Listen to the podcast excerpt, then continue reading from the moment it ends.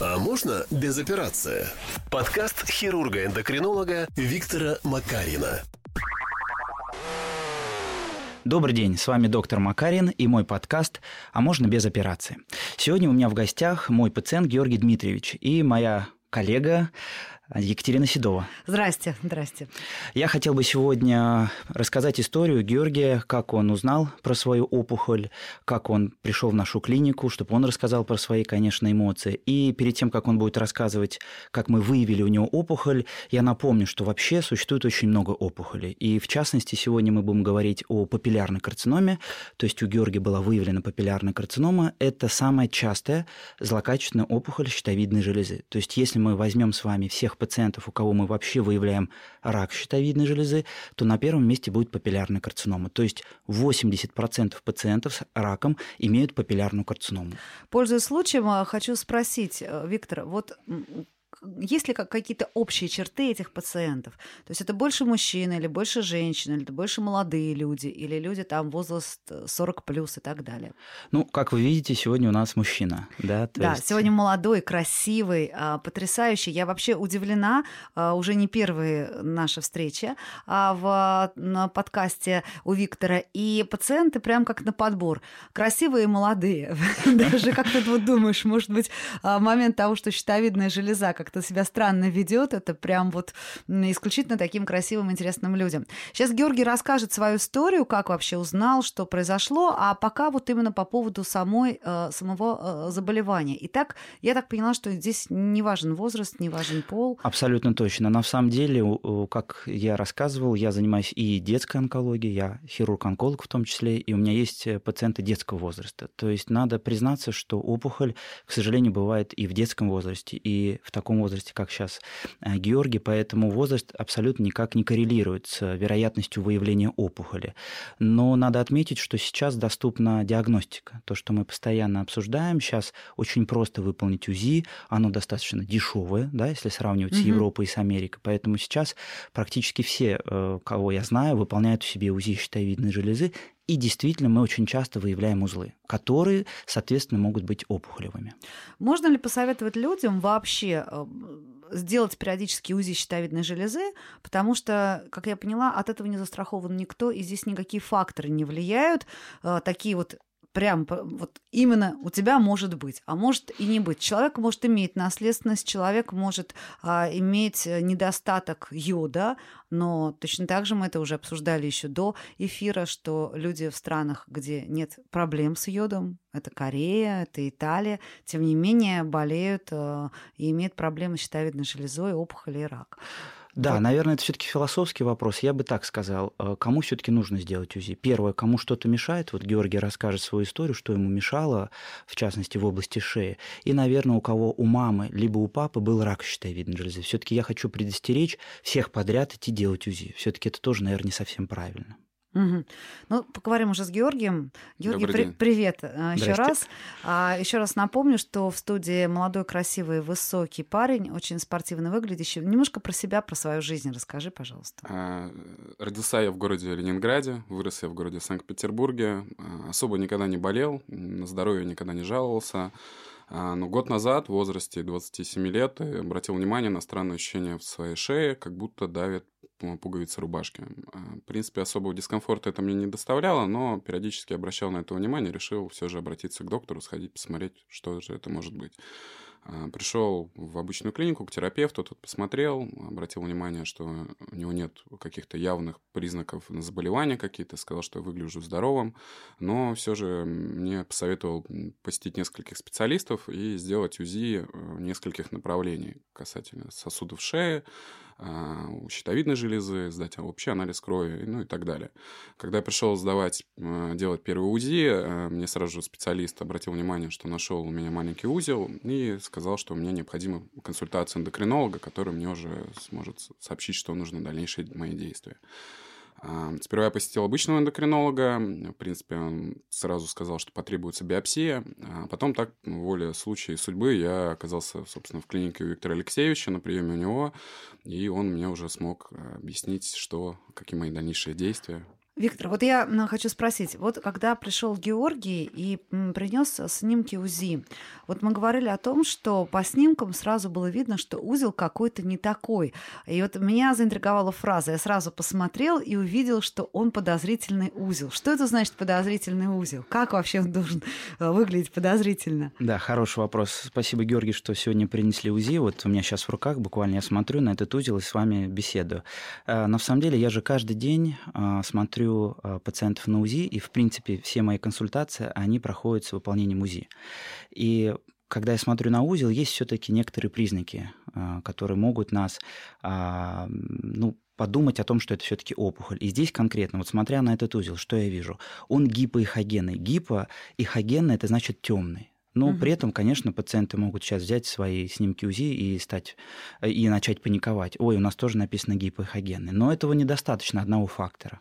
Я вижу, что все-таки не очень ровные контуры да, то есть все-таки это тоже один из признаков. А почему? Можно сразу уточнить? Ну, все-таки опухоль, она достаточно хаотично растет, и вот это неровные контуры э, есть некий признак того, что, скорее всего, это опухолевый процесс. Поэтому на самом деле я никогда не пугаю пациентов, то есть я делаю УЗИ, если я вижу, что это явно опухоль, я просто подбираю слова, чтобы пациент не отказался от биопсии. То есть я, конечно, могу припугнуть иногда и сказать, знаете, ну вот это, скорее всего, опухоль, вот идите делайте биопсию. А бывали ли случаи, что пациент отказывается от биопсии? Ну, смотрите, конечно, да, такие случаи бывают, но чаще всего все-таки как-то включается такой инстинкт самосохранения. Но у меня есть пациенты, которые, допустим, приходят ко мне через год и говорят, знаете, вот мы все-таки решили не делать биопсию. Я, может быть, жестко, но я в такой ситуации говорю, давайте так, вот заберите даже деньги за мою консультацию, вот вплоть до такого, но я не готов тратить на вас время, если вы не исполняете моих э, рекомендаций, потому mm-hmm. что я работаю для пациента. Возможно, я не донес, почему надо было сделать биопсию, но я вот достаточно жестко с такими пациентами поступаю, потому что, ну вот даже с Георгием, если бы я его не убедил в биопсии, он бы ушел с опухолью, и, получается, я не доработал. То есть это Георгий, очень а важно. а долго пришлось вообще вот убеждаться? Ну, да. Нет, я вырос в семье, где академическую науку ценят и любят, поэтому у меня отношение, собственно, такое. Если я прихожу к специалисту, то я его внимательно слушаю. И даже на первом приеме Виктор Алексеевич пошутил, сказал, что доктор говорит прыгать, я спрашиваю, как высоко. Поэтому, когда мне сказали, нужно сделать биопсию, я не раздумывал и пошел ее сделать. Записался сразу же после приема. Да, я хочу просто добавить, что действительно уже выполняя УЗИ можно заподозрить. Но я подбираю достаточно такие мягкие слова. Я говорю, знаете, он мне не очень нравится. Вот то, что вы да, говорите, что угу. вы так говорите, не нравится. То есть есть некоторые признаки интуитивно, да, когда каждый день видишь опухоли, а самое главное, я как хирург-онколог, я же потом пациентов таких оперирую, складывается пазл, как я говорю. Угу. Да? То есть я увидел такую картинку. Дальше мы сделали биопсию, получили результат, что да, все-таки это опухоль. Дальше я пациента оперирую, э, смотрю опухоль на разрезе, и все, у меня сложилась картинка. То есть у меня в голове есть некий такой пазл. Вижу картинку на УЗИ, смотрю потом в операционной, и потом у меня уже, когда приходят такие пациенты, уже больше 10 лет, у меня уже на этапе УЗИ я могу немножко спрогнозировать. Хотя, слава богу, я иногда ошибаюсь в контексте того, что, выполнив биопсию такого узла, иногда пишут доброкачественный узел. Поэтому в любом случае, слава богу, что Георгий пошел, сделал биопсию. А, Георгий, вот скажи, пожалуйста, когда ты узнал о том уже после результатов биопсии, что это злокачественная опухоль, ну да, называем вещи своими именами, рак щитовидной железы. Ты молод, хорош, э, работаешь в очень крутой там спортивной организации, там делаешь матчи, соревнования, у тебя много дел, много всего, и вдруг ты узнаешь такую историю. Твои ощущения? Ну, как будто Майк Тайсон тебя ударил. Ты сразу же, конечно, теряешься моментом шок, эмоционально, ну, проседаешь, не можешь ну, просто сообразить, что происходит. Вот как в предыдущем подкасте Алексеевич говорил, это, с этой мыслью надо просто лечь спать, ее переспать с ней, утром встать и на свежую голову уже что-то делать. Потому что в тот день, ну, он просто как в тумане. А, поэтому тут насколько бы ты ни готовился, насколько бы ты не был бы там морально, физически крепок, все равно это ну, будет э, почва из-под ног выйдет, когда тебе скажут. Как твои близкие отнеслись к этой А информации? я от них сразу скрыл. Я им никому не Мгм. сказал, э, лишь по одной причине, зная своих родителей, зная их волнительность, я не хотел их просто, чтобы они переживали. Я для себя принял решение, что я сам узнаю, что с этим делать, получу какую-то информацию, выработаю некий план, что нужно э, делать. И уже, когда у меня будут на руках, грубо говоря, все карты, я приду и им сообщу, чтобы у них вот этот шок, он не был просто хаосом, шоком, а таким спокойствием, что... То есть ты все это в себе а, держал? Ты ни с другом, ни с девушкой, ни с кем а, не Не, я близким, самым близким я сказал девушке, само собой, а, сообщил некоторым коллегам в силу того, что мне нужно было предупредить, что мне потребуется свободное время, и сообщил, единственное, кому из родственников, я сообщил от своей тети, но я это сделал лишь по двум причинам. Первое, она работник медицины, а во-вторых, она живет на другом континенте, она не смогла бы меня трясти, заставлять что-то делать, поэтому я на дистанционном с ней, конечно же, пообщался, но и тем более мне нужно было некое а, так скажем, родная медицинская опора, чтобы взгляд э, ну, человека, который хоть как-то связан с Мгм. этой сферой деятельности, чтобы он мне что-то мог тоже подсказать. Что сказала тетя? Тетя сказала, «Ну, соберись. Да, соберись с Да, тряпкой, да, соберись с тряпкой, что надо бороться, нужно идти лечиться, нужно слушать специалистов, нужно обратиться к врачам, внимательно слушать их рекомендации, обратиться к нескольким специалистам, как сказала тетя, second opinion, а, чтобы получить, выработать некий план, ну и ему уже следовать, собственно. Ну, в принципе, все так и произошло. Насколько я поняла, у Георгия не очень какая-то там тотальная и страшная история. У него а, опухоль небольших размеров. Вот можно здесь пояснить вообще, как, ка- какой размер на что влияет и как нужно поступать? Да, это важно отметить, что, к примеру, лет 20-30 назад э, мы таких пациентов выявляли из э, туберкулезных диспансеров, как бы это ни страшно звучало. То есть у пациента распухали лимфузлы на шее, думали, что это туберкулез, делали биопсию этих лимфузлов, и вдруг в этих лимфузлах оказывалась опухоль щитовидной железы. То есть это к вопросу о диагностике, все-таки как мы далеко прошли. Сейчас, то есть тогда средний размер опухоли был ну, 4-5 сантиметров в щитовидной Ничего железе себе, с метастазами в лимфузлы. Сейчас средний размер узлов, вот таких вот, как у Георгия, это действительно где-то 15-20 миллиметров. То есть действительно чаще всего мы их не чувствуем, да, Мгм. пальпаторно, даже иногда можем не прочувствовать, когда мы руками трогаем железу. То есть все-таки это только с помощью УЗИ. И здесь действительно совпадение, что Георгий, ну, действительно чувствовал что-то неприятное, возможно, как-то чуть-чуть поддавливал, но мне кажется, это был все-таки хондроз какой-то шейный. Скорее всего, это действительно случайная находка. Вот он, да, машет головой, действительно. Я правильно понимаю, что никак э, не, не было никаких ощущений по образу жизни, то есть ни силы не кончались, не было никаких вот симптомов, что вообще что-то происходит Вообще не так. никаких. Единственное, вот просто странно, фантомное такое ощущение, как будто мне давит э, рубашка. И все. А вот сам э, что, о чем думал? Вот сейчас пойду к доктору, что это может быть? Ну, какие-то были мысли? Я на тот момент, честно, вообще не думал и даже не задумывался о существовании щитовидной железы, ее функционале каком-то. ну, что-то Для чего она нужна. Да, шея, кадык, там что-то. Ну, Плюс а, у меня была один раз травма, а, ну, по спорту как раз на единоборстве. Я повредил э, гортань. Но и мне казалось, что это может быть как-то, Как-то связано. Да, Ага. но там была не серьезная травма, это просто было в формате воспаления. Удар ногой, да, по, по шее. Ну, практически. да. Да, и э, ну, она давно зажила, и ни- мне ни- вообще никаких не было никогда проблем, поэтому я, честно, вообще не понимал, что это может быть. И даже на первом приеме Виктора Алексеевича он обратил внимание, что может быть и даже это не связано с щитовидной железой и узлом, потому что там, если я правильно понимаю, нет нервных окончаний, болеть ничего не может, и она так настолько маленькая была, что и давить ей тоже было особо не на что. И было подозрение, что это могло быть и с сосудами что-то, и с шеей просто там, Мгм. ну, Ну, повредили. надо же, как действительно вот совпало так, что вот эти вот какие-то внутренние свои ощущения привели к доктору, и в итоге мы обнаружили. А сколько миллиметров вот у Георгия была опухоли, как, как вообще себя опухоли вот в этом размере а, ведут? Смотрите, вот опять же, я держу сейчас УЗИ, которое было сделано в прошлом году, да, получается, кстати, 18 марта, да, протокол УЗИ. В правой доле узел э, 11 на 14 на 12 миллиметров. То есть это крайне маленький узел. Я смотрю на снимки, опухоль не выходит за пределы щитовидной железы. Она не давит ни на мышцы, ни на сосуды, ни на трахеи. То есть на самом деле действительно те ощущения, которые у Георгия были, это совпадение. То есть, если бы у него этих ощущений не было, я думаю, он бы не сделал УЗИ, и, возможно, мы бы сейчас вообще даже не беседовали. Скорее всего, мы бы встретились чуть позже, но немножко при более распространенном процессе. Но хочу сразу отметить, что эта опухоль действительно медленно растущая. То есть mm-hmm. э, такой узел вот небольших размеров, он может десятилетия расти, ну как расти э, внутри, да, узла, но не увеличиваться в размерах. При этом не давать никаких симптомов. То есть все-таки вот коварство... Какая же да. коварная, действительно, а, опухоль щитовидной железы. Как она себя удивительным образом ведет. А потом она может дать какой-то резкий Да, вот этот момент, к сожалению, мы не можем определить. То есть вот с Елизаветой мы а, а, обсуждали тему, когда у нее уже опухоль пошла в лимфатические узлы. И вот действительно мы не можем поймать этот момент. Слава богу, у Георгия мы сейчас выявили ее, удалили, и в целом процесс стабилен. Поэтому да, действительно есть коварство в опухолях. Да, они медленно растущие, в частности, частности папиллярная карцинома.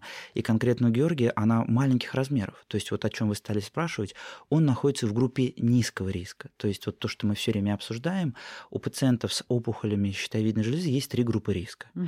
Группа низкого риска. Что это значит? Риск отдаленных метастазов. Метастазов в лимфатические узлы, метастазы в легкие, в кости, да, там, э, к счастью, крайне редко там в головной мозг. Есть группа среднего риска, когда есть такая вероятность, и группа высокого риска.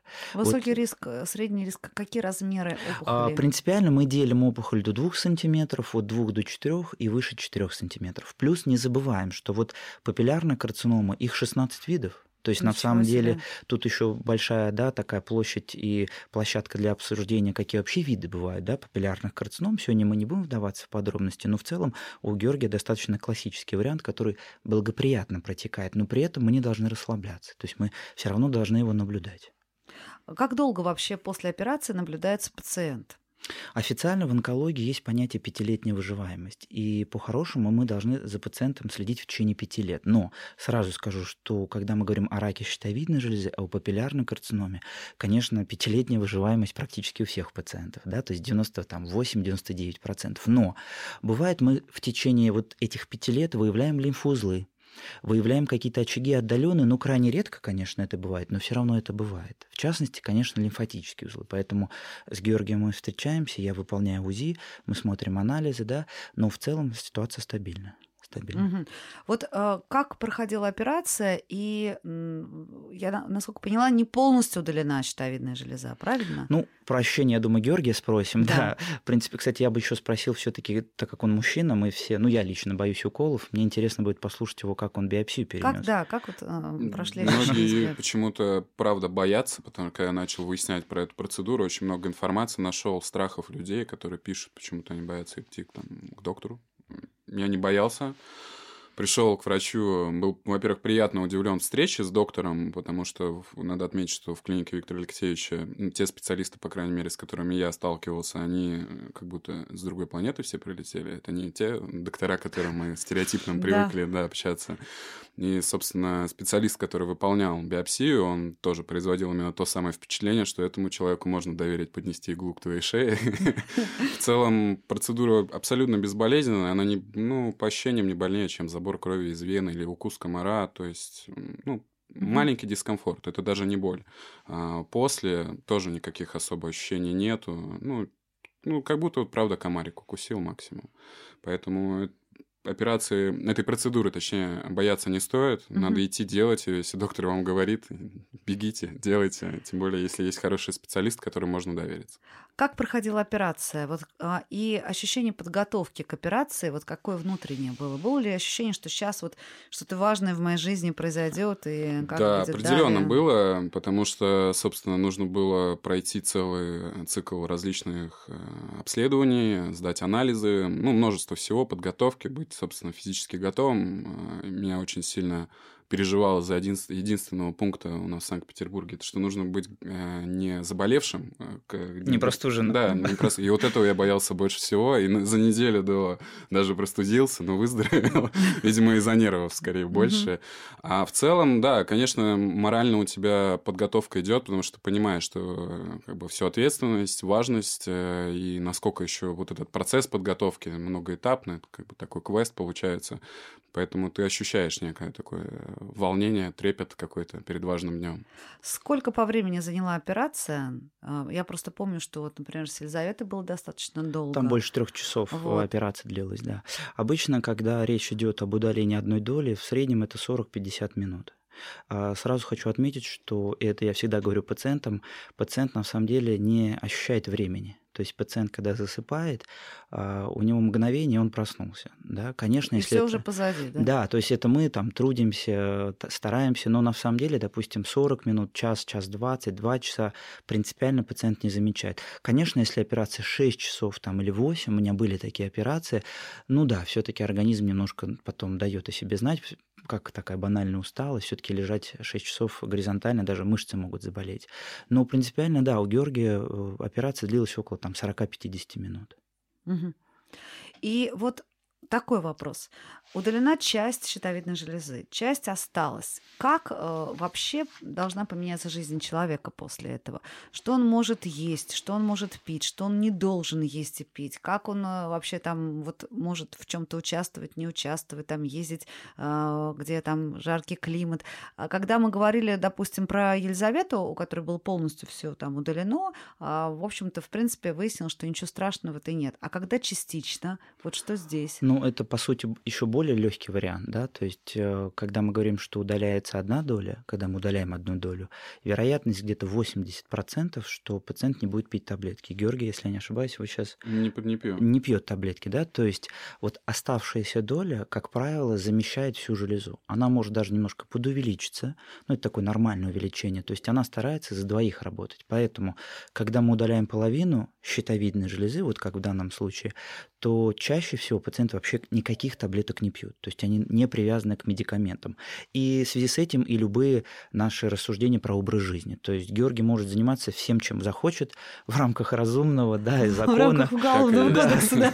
Вот, но на самом деле, если он всем подряд не будет рассказывать, что вот у него была операция, никто никогда не догадается. Так и вы тоже, по-моему, при встрече спросили, вы коллега Виктора Алексеевича? Да, я думала, что просто ну, вот молодой красивый доктор э, пришел, поговорить, с другим. Да, то есть не, вообще никак, нигде не написано, ни с какой стороны.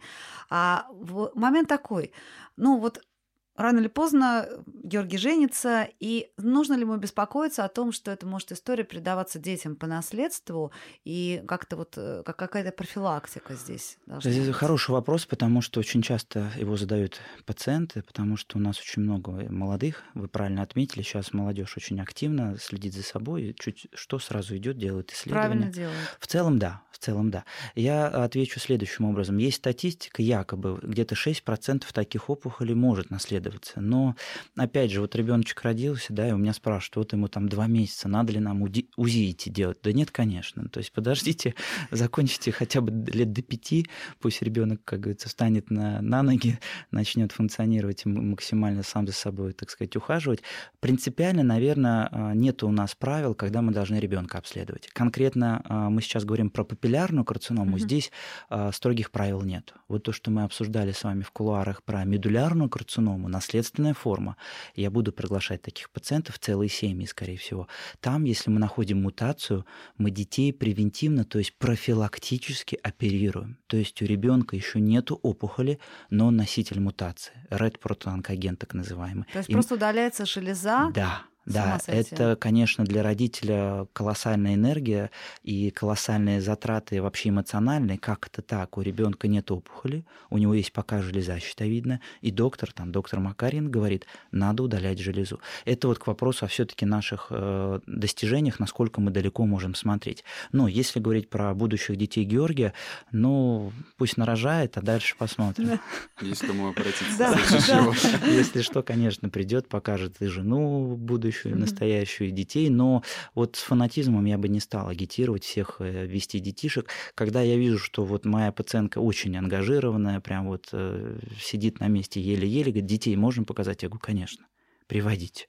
И я и трехлетних смотрю, и пятилетних, ну, чаще всего, конечно, все хорошо. Все хорошо. Угу. Вот э, и еще такой вопрос. После операции сколько времени ушло на то, чтобы опять войти в образ жизни свой активный, опять начать заниматься какими-то делами? А меньше суток.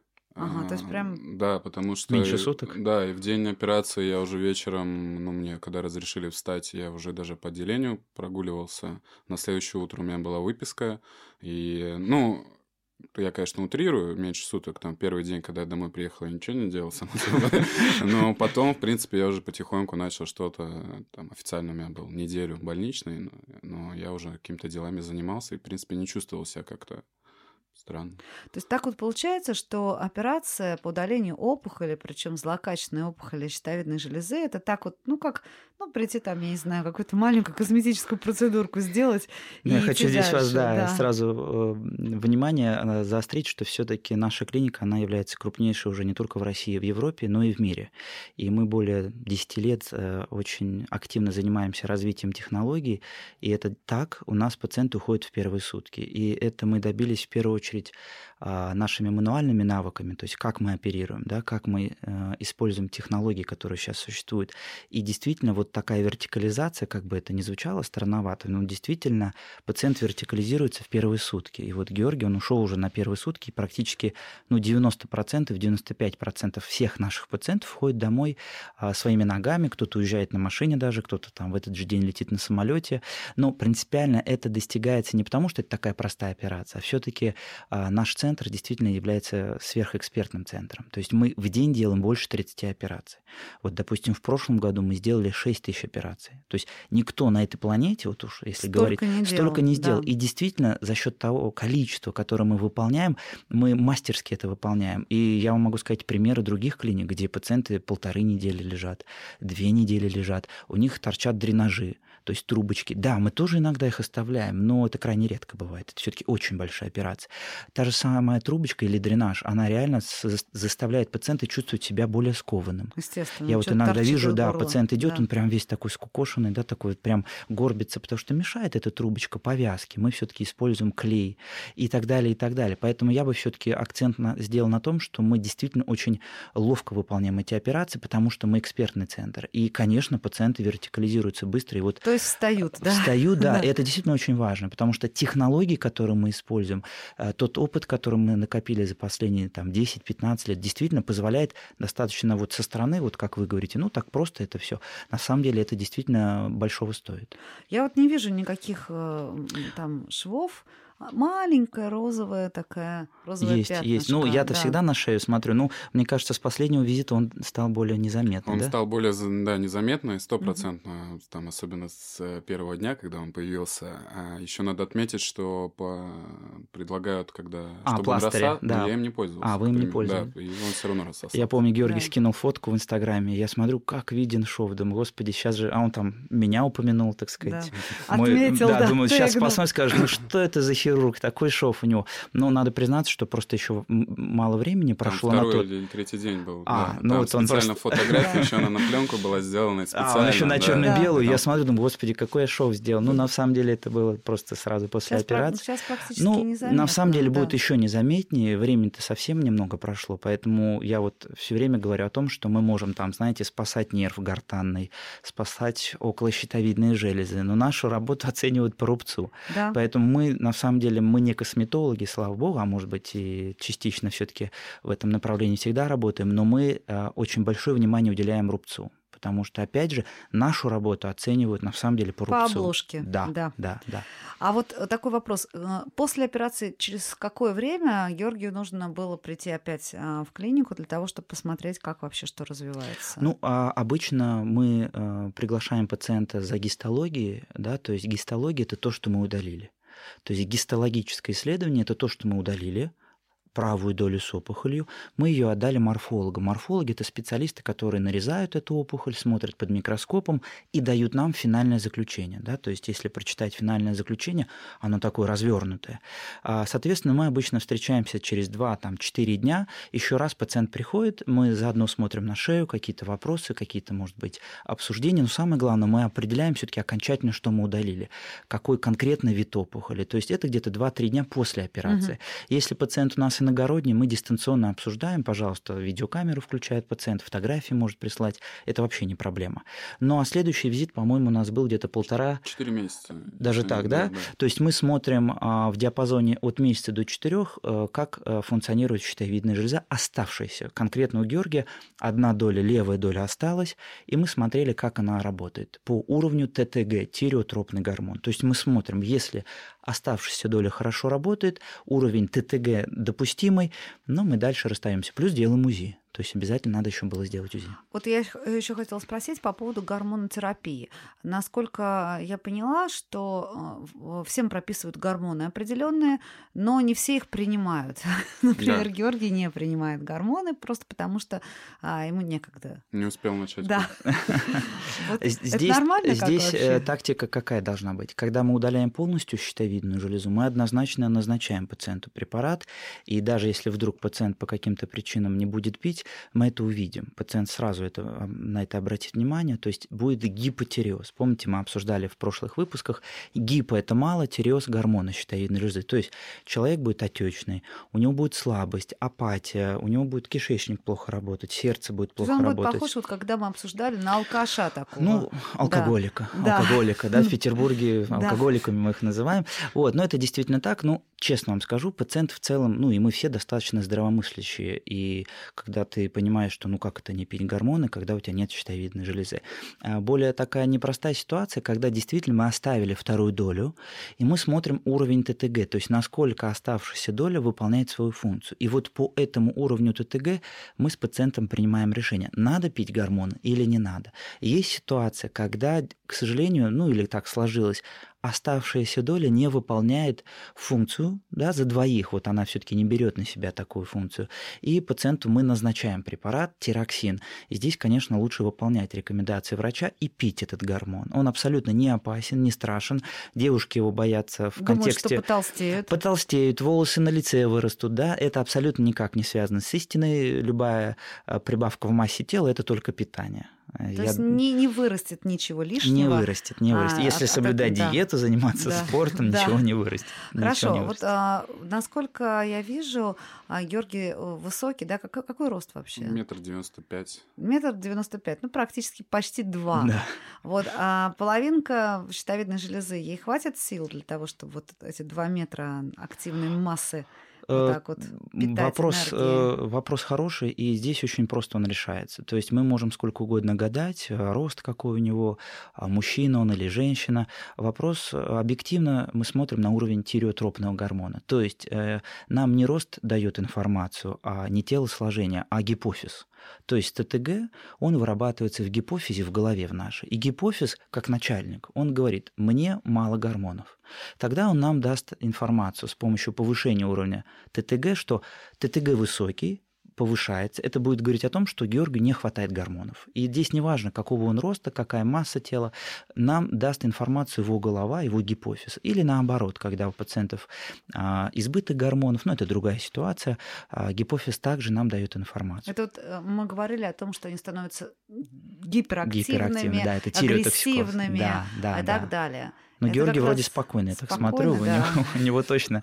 У него, если предположить, действительно, мы ожидаем, ну мы же можем прогнозировать, мы можем ожидать, что оставшейся доли будет недостаточно. То есть он кандидат, если так можно сказать, в гипотиреоз. Маловероятно, что у него будет тиреотоксикоз, избыток гормонов. То есть мы ждем вот некого такого подвоха, что оставшейся доли будет недостаточно. Тогда сразу начнем. Ну, сразу мы с ним обсудим, а, что, скорее всего, все-таки надо переходить к этому, и будем обсуждать вопрос дозировки, дозировки тироксина. Сколько еще вот из ближайшего запланированных визитов, сколько у вас встреч, чтобы, если все будет отлично, можно будет adiós amigos. Следующее в мае. А вот, видите, уже ответила. Молодец, да. Ну, смотрите, э, как правило, в первый год мы достаточно активно встречаемся. Бывает и раз в месяц, бывает раз в два месяца. Все зависит от ситуации, зависит от э, пациента самого, насколько он а, такой э, встревоженный. Вот. Но, как правило, мы выходим на раз в год. Ну, максимум, может быть, раз в полгода. То есть нам надо выйти на уровень раз в год. Мы встречаемся, я делаю УЗИ, а, мы смотрим уровень ТТГ, и, в принципе, наверное, на раз а, в год мы выйдем э, встречу. Но, с другой стороны, он все-таки молодой, у него нагрузка такая достаточно активная. Может быть, будем раз в полгода встречаться. Но в целом идеально выйти на встречу где-то раз в год, чтобы друг другу не надоедать. Вот, да, в то же время, чтобы мы ничего не пропустили, но в целом я сторонник э, поменьше встречаться, жить жизнью. Да? Угу. Пусть детей планирует, рожает, э,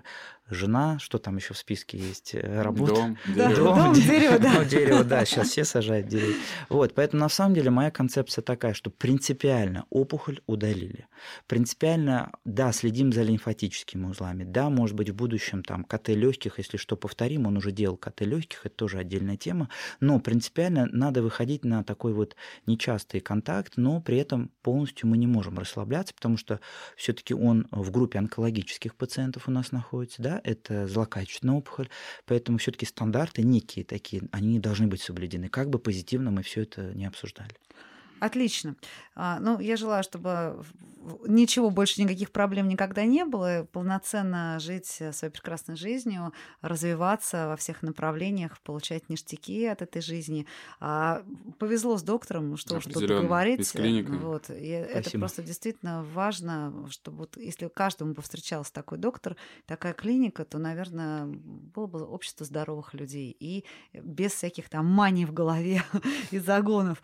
А, Виктор, вот э, под завершение программы пару слов вообще про поведение человека, который испытывает какой-то дискомфорт. Все-таки лучше лишний раз ходить а, на УЗИ и убедиться, что ничего нет, например, или вот можно ждать каких-то других симптомов, чтобы уж точно идти. А, знаете, я все-таки сторонник того, что если что-то мешает, вот в частности в области шеи, да, передняя поверхность шеи, с учетом все-таки достаточно дешевого обследования, да, мы это обсуждали. 500 рублей. Ну, 500, 600, а если вы какую-то акцию найдете, то вообще, может быть, там что-то бесплатно попытаются вам сделать, хотя тоже надо аккуратно к акциям в медицине относиться. Но принципиально, мне кажется, если что-то мешает на шее, что-то вот беспокоит, пожалуйста, сходите, сделайте УЗИ. Скорее всего, вы ничего не найдете. Но вот пример Георгия говорит о том, что он нашел и при этом он нашел опухоль щитовидной железы, которая реально могла а, в будущем а, очень серьезно на нем отразиться, потому что в таком возрасте, если бы мы ее пропустили и ждали бы там десятилетия, а я уже рассказывал, что это медленная растущая опухоль, скорее всего, мы бы могли получить реально какие-то проблемы в будущем. Поэтому на самом деле, да, он случайно сделал УЗИ, по сути, это случайная находка, но она принципиально, я думаю, изменила его жизнь в контексте вот онкологического процесса. Поэтому сделайте УЗИ я не призываю всем подряд делать. Ну вот есть какие-то мысли в голове, что-то почувствовали, сходите, сделайте. И если находит узел, запомните очень простое правило. Если узел сантиметр либо больше, лучше все-таки обратиться к специалистам, такие как мы, хирурги-эндокринологи или эндокринологи, как в нашей клинике, которые умеют делать биопсию и делают УЗИ, они увидят, что есть подозрительные признаки, и они, скорее всего, порекомендуют сделать биопсию. Не отказывайтесь, сделайте биопсию, ну а дальше уже по результатам мы будем с вами общаться на этой позитивной ноте хотелось бы, да, а, завершить. Ну и, э, Виктор, напомни, пожалуйста, э, Инстаграм, э, где можно задавать вопросы любые, которые будут отражаться в подкасте. Да, я сейчас напомню как звучит мой инстаграм, dr.макарин, нижнее подчеркивание Виктор. Хочу напомнить, что я стараюсь, чтобы наш подкаст был, мой подкаст был максимально интерактивный. Пожалуйста, задавайте мне вопросы, я буду публиковать, э, скорее всего, по пятницам а, пост в сторис э, с тем, что вы можете задать мне вопрос. И все ваши вопросы мы будем обсуждать вот в таких вот живых интервью с пациентами и со специалистами, которых я буду приглашать. Огромное спасибо, что пригласил, и я хочу тоже обратиться к аудитории о том, что если у вас, у ваших э, близких есть какие-то подозрения, тем более есть проблемы с щитовидной железой, то вы можете стать гостем а, вот подкаста Виктора Макарина, э, ну, уже э, как бы как, как придя для этого дополнительно на прием, наверное. Так, Это да? всегда только за, потому что у нас сейчас как раз получаются такие встречи. Спасибо большое Георгию. Я надеюсь, он несколько слов скажет еще. Да, а, да, мы его просто так не отпустим. Но на самом деле, да, я хочу приглашать и далее пациентов, потому что я могу рассказывать. Да, у меня есть книжка «Рак щитовидной железы», пособие для пациентов. Очень полезно. Да, спасибо. Да. А, да, то есть на самом деле мы стараемся, да, как врачи, максимально информировать. Мы все-таки это переняли от наших американских коллег, которые все разжевывают, куча пособий. Но я понимаю, что вот э, ценнее, чем, допустим, вот э, слова Георгия, его опыт никто не передаст из нас врачей, потому что мы как специалисты, да, мы можем это все немножко объяснить. С одной стороны, С одной да. стороны, но я глубоко убежден, и как раз Георгий мне об этом и в Инстаграме писал, что, пожалуйста, вот привлекайте нас, э, пациентов, да, для какого-то такого обмена опытом. Поэтому я надеюсь, это будет некой площадкой для будущих моих пациентов, кто еще не стал пациентом. Пожалуйста, выходите на связь, будем обсуждать ваши ситуации. Да. Резюме. Да, я со своей стороны точно скажу, что чем я столкнулся, основная проблема, наверное, это страх, а страх он это незнание. То есть чем больше ты знаешь о своем враге, то тем проще тебе его победить. Собственно, и книжка, которую Виктор Алексеевич написал, и ваш коллега, руководитель, да. Да, тоже я прочитал, тоже это э, небольшие книжки, но они именно что разжевывают тебе все, объясняют, как будет процесс операции идти, что нужно сделать, как подготовиться, дальнейшая твоя жизнь и так далее. И уже прочитав это, все становится проще, и ты просто берешь и делаешь. Поэтому все, кто столкнулись с этой проблемой, не переживайте, руки не опускайте. По делам тому, кто сдался, сильно побеждать дано. Отлично. Супер. Спасибо большое, Екатерина, что спасибо. сегодня поучаствовали в нашей Спасибо. беседе. Георгий, спасибо, Спасибо, вам большое. Георгий, да. И хочу вам напомнить, что если возникли проблемы с щитовидной железой, вы знаете, к кому обратиться. А можно без операции? Подкаст хирурга-эндокринолога Виктора Макарина.